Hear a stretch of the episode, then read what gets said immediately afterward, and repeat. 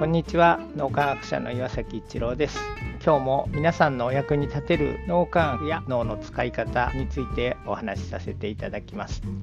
脳磨きを一緒に続けてくれている仲間がとても嬉しいことを言ってくださいました。自分自身の軸がしっかりしてきた。人を信頼できるようになってきた。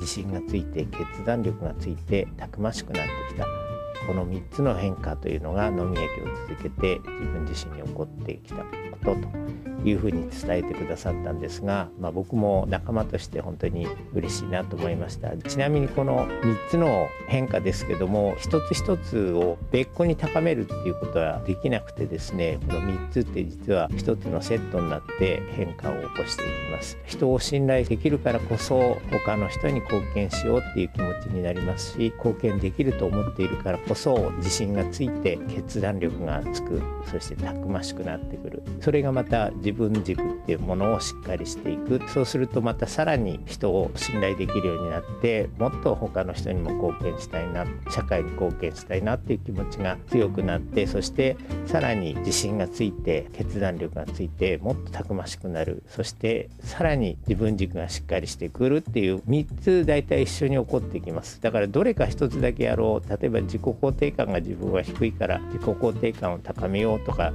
言ってもなかなかそれだけ高高めるっていうのは難しくてこの3つの軸を考えてそして順繰り回すっていう言い方がいいのか分かりませんけども循環を起こしていってそして高まっていく。その中で自分軸がしっかりしてきたり自己肯定感が健全になってきたりということが起こるということです。この人を信頼できるようになるっていうのも実は心の安全基地があるとかあるいは自分軸がしっかりしてくるっていうのは少しでも人の役に立ちたいなとか自分はこういうことを本当にやってみたいんだっていうそういうものであったりそれがしっかりしててくると決断力がついてたくましくなる他の人から見てもあなんかこの人たくましくなった。なっていうふうに思ってもらえるそういうことが起こるということなので脳みやきの仲間が教えてくれた気づきですねそういうことを教えてもらって僕自身も一緒に脳みやきできてることに本当にありがたいなって改めて思います。ちなみに飲み池の会でみんなでシェアしたことっていうのはご本人の了解なく第三者に言わないということを約束としております。で今回のことはご本人に了解をいただいてこうやってお話しさせていただきました。安心安全の場が心の安全基地になると